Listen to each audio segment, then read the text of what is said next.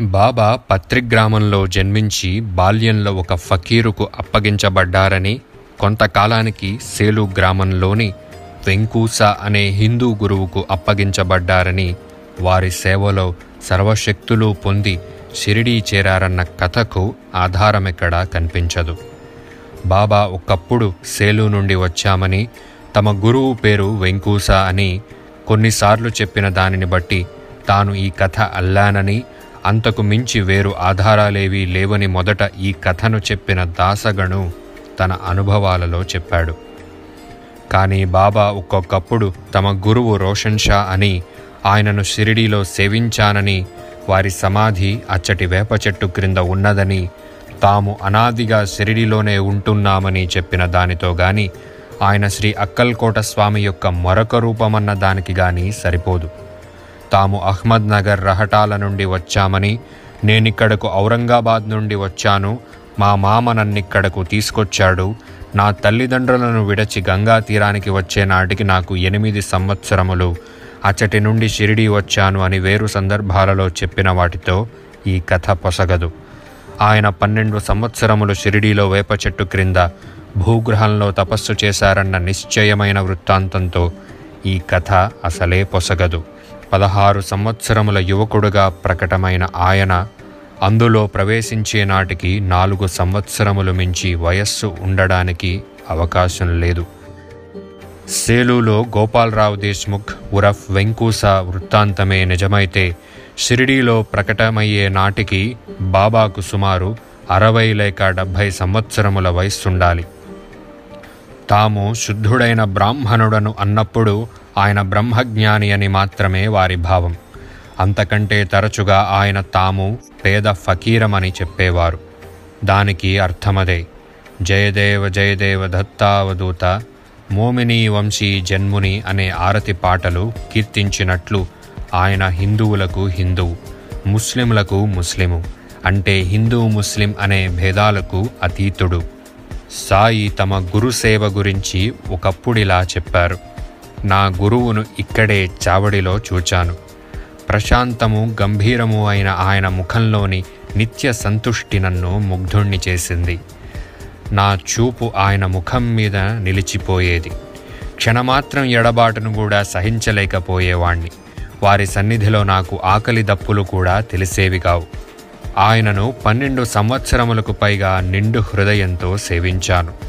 ధ్యానస్థులైన ఆయన తమకు దేహమున్న సంగతే మరచి కూర్చున్న చోట నుండి ఏ అవసరం కోసమూ లేచేవారు కాదు. నేను ఆయన చేత ఆహారం తినిపించి గుడ్డలు మార్చి ఆ ప్రదేశం శుభ్రం చేసేవాణ్ణి. ఆయన నుండి ఏదైనా మంత్రం ఉపదేశంగా పొంది జపించాలని తలచాను. కానీ ఆయన నా చెవిలో ఏ మంత్రము ఉపదేశించలేదు. ఆయన నన్ను రెండు పైసలు దక్షిణ కోరారు. తాము కోరినది ప్రభుత్వం వారు ముద్రించిన లోహపు కాసులు కావని ఒక పైస నిష్ఠ రెండవ పైస సబూరి సంతోషంతో కూడిన ఓరిమి అని ఆయన వివరించారు. వెంటనే అవి సమర్పించాను. నా సేవకు సంతోషించి నీవెక్కడున్నా సరే ఇక్కడ గాని సప్త సముద్రాలకు అవతల గాని నీ వెంట ఉండి కాపాడుతాను అని ఆశీర్వదించారు. ఈనాటి నా ప్రతిభకంతటికీ కర్తలు వారే. ఇదంతా వారి ఆశీస్సుల ఫలితమే. బాబా స్వయంగా సాయి శరణానందతో తమ గురువు పేరు రోషన్ షా అని చెప్పారు. ఆయన చెప్పిన దానిని బట్టి రోషన్ షా పరమపదించాక వారిని బాబాయే వేప చెట్టు క్రింద సమాధి చేసినట్లు తోస్తుందని సాయి శరణానంద వ్రాశారు. సాయి ఆ గురువు పేరు హరివినాయక్ సాఠేతో కూడా చెప్పారట గాని అది తనకు గుర్తులేదని ఆ పేరు షా అనో లేక సా అనో అంతమవుతుందని అతడు వ్రాశాడు. మరొకప్పుడు బాబా తమ గురుసేవా వృత్తాంతమే మరోలా చెప్పారు. ఒకప్పుడు నలుగురం కలిసి పవిత్ర గ్రంథాలు చదివి చర్చించుకున్నాం. మొదటివాడు ఎవరిని వారే ఉద్ధరించుకోవాలి కానీ ఇతరులపై ఆధారపడకూడదని అన్నాడు.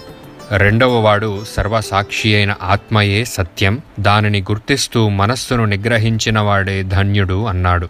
మూడవవాడు ఈ ప్రపంచం అనిత్యం నిరాకారమైనదే సత్యం.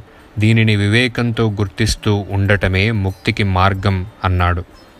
నేను కేవలం గ్రంథ పాండిత్యం వ్యర్థమని స్వధర్మం ఆచరిస్తూ గురువే సర్వవ్యాపి అయిన దైవమన్న విశ్వాసంతో తను మన ధన ప్రాణాలను గురువుకు అర్పించాలి అన్నాను. ఇలా చర్చించుకుంటూ మేమొక అడవిలోకి ప్రవేశించాం. దారిలో ఒక కూలివాడు కనిపించి మేమెక్కడికి పోతున్నామని అడిగితే మేము చెప్పలేదు.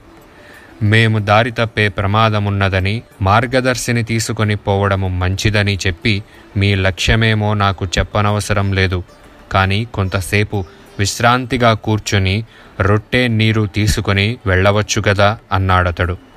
మేము ఆయన సలహాను నిరాకరించి వెళ్ళి దారి తప్పాం. చివరకు కేవలం పూర్వ పుణ్యం వల్ల మాత్రమే మేము బయలుదేరిన చోటకి చేరాం. మాకు మళ్ళీ ఆ కూలివాడు ఎదురై మీ తెలివిపై ఆధారపడటం వలన దారి తప్పారు.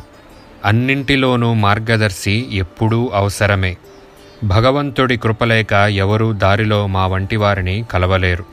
అన్నం తిని పొమ్మన్న ఆహ్వానాన్ని శుభశకునంగా అంగీకరించాలి గాని నిరాకరించకూడదు. ఆకలి కడుపుతో ఏ అన్వేషణ సాగించలేరు. ఓరిమి శాంతి కలిగి ఉండాలి అన్నాడు. అతడు నిరక్షరుడైన హీనజాతివాడుగా కనిపించినా నిష్కారణమైన అతడి ప్రేమకు నా హృదయం స్పందించింది. నాకు ఆకలి దప్పులు తీవ్రంగా బాధిస్తున్నాయి. అసమాన ప్రేమతో అతడిచ్చిన అన్న పానీయాలు తీసుకోవడమే జ్ఞానానికి సరియైన నాంది అని నాకు తోచి వాటిని సవినయంగా స్వీకరించాను. అప్పుడు గురువు మా ఎదుట నిలిచి ఏమిటి మీ చర్చ? అన్నారు. నేను వివరించాను. నిన్ను గమ్యం చేరుస్తాను నన్ను అనుసరిస్తావా? అయితే నన్ను పూర్తిగా విశ్వసించినవాడు మాత్రమే కృతార్థుడవుతాడు అన్నారు. నేను తల వంచి నమస్కరించి ఆయనను గురువుగా ఆశ్రయించాను. నా సాటివారు మాత్రము వారి ఆతిథ్యాన్ని గురుత్వాన్ని ధిక్కరించి వెళ్ళిపోయారు. తరువాత వాళ్ళందరూ దైవాన్ని అన్వేషించడం మాని ఆకలి దప్పులతో తిరుగుతూనే ఉన్నారు. తరువాత నా గురువు నన్నొక చెట్టు కొమ్మ నుండి బావిలోకి తలక్రిందులుగా వ్రేలాడదీశాడు. నా తల నీటికి మూడడుగుల ఎత్తున ఉన్నది. నేను ఆ నీరు అందుకోలేకపోయాను. నన్నలా వదిలి ఆయన ఎటో వెళ్ళిపోయారు. ఐదు గంటల తర్వాత తిరిగి వచ్చి ఎలా ఉన్నావు? అన్నారు. నేను పరమానందంలో తేలిపోతున్నాను అన్నాను. ఆయన సంతోషంతో నన్ను కౌగలించుకుని నా దేహం నిమిరి నన్ను శిష్యునిగా అంగీకరించారు. నాకెల్లప్పుడూ ఆయననే చూస్తూ ఉండాలనిపించేది.